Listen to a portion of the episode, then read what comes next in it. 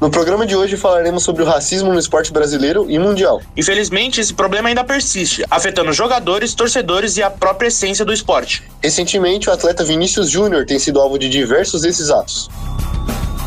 Meu nome é Gabriel Paz E eu sou Renan Alexandrini. e está começando mais um Esporte 10.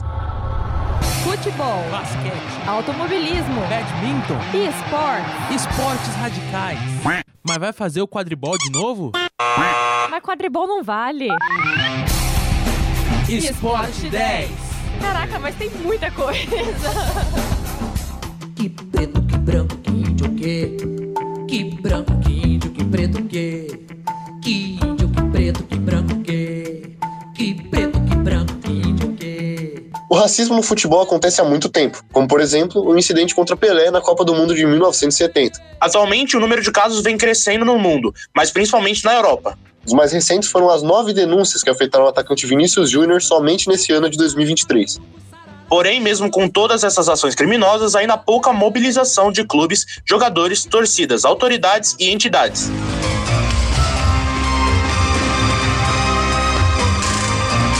Na Europa, cada uma das cinco maiores ligas tem sua forma de combater o racismo, mudando o protocolo, possíveis sanções e quem vai julgar cada caso. A Premier League da Inglaterra usa sua própria equipe jurídica e investiga as denúncias e pode banir ou sancionar infratores e também pode trabalhar com autoridades policiais britânicas e europeias. Foi o que aconteceu com o torcedor do Chelsea, que foi banido por três anos de ir aos estádios depois de fazer gestos racistas para o atacante Son em agosto do ano passado. Na Alemanha, o monitoramento de casos e o estabelecimento de sanções são feitos pela Federação Alemã de Futebol. Já na Ligue 1 da França, a Liga de Futebol Profissional da França tem a responsabilidade de relatar incidentes racistas, dentro ou fora de campo.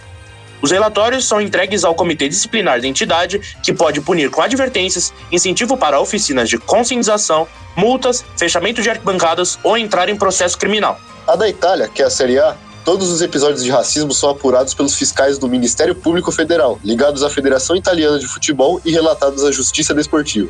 Em caso de ser um jogador que cometa a infração, ele é suspenso por pelo menos 10 jogos, sendo multado de 10 a 20 mil euros, podendo ser banido do campeonato.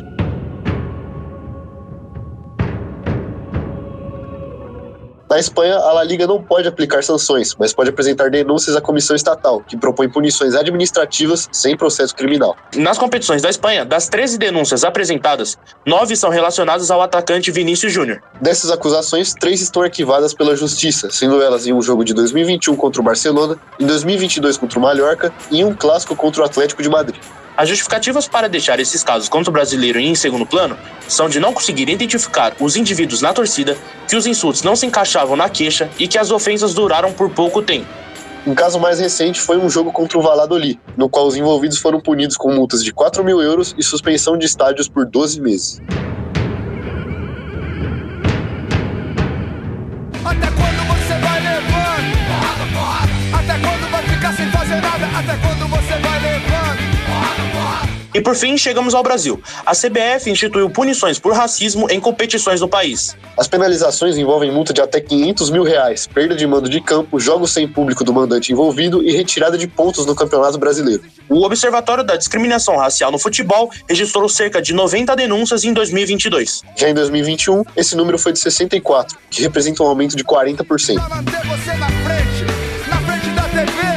Toda segunda também temos o Esporte 10 TV, que você pode acompanhar no canal Rude Ramos Online Metodista pelo YouTube e no site www.metodista.br barra rronline. Somos o que somos, somos o que somos Inclassificáveis, inclassificáveis Com a apresentação de Renan Alexandrini e Gabriel Paz. Roteiro de Gabriel Paz Produção técnica de Léo Engelman. e orientação da professora Filomena Saleme. O programa de hoje fica por aqui e até o próximo Esporte 10. Tchau! Somos o que somos Inclassificáveis,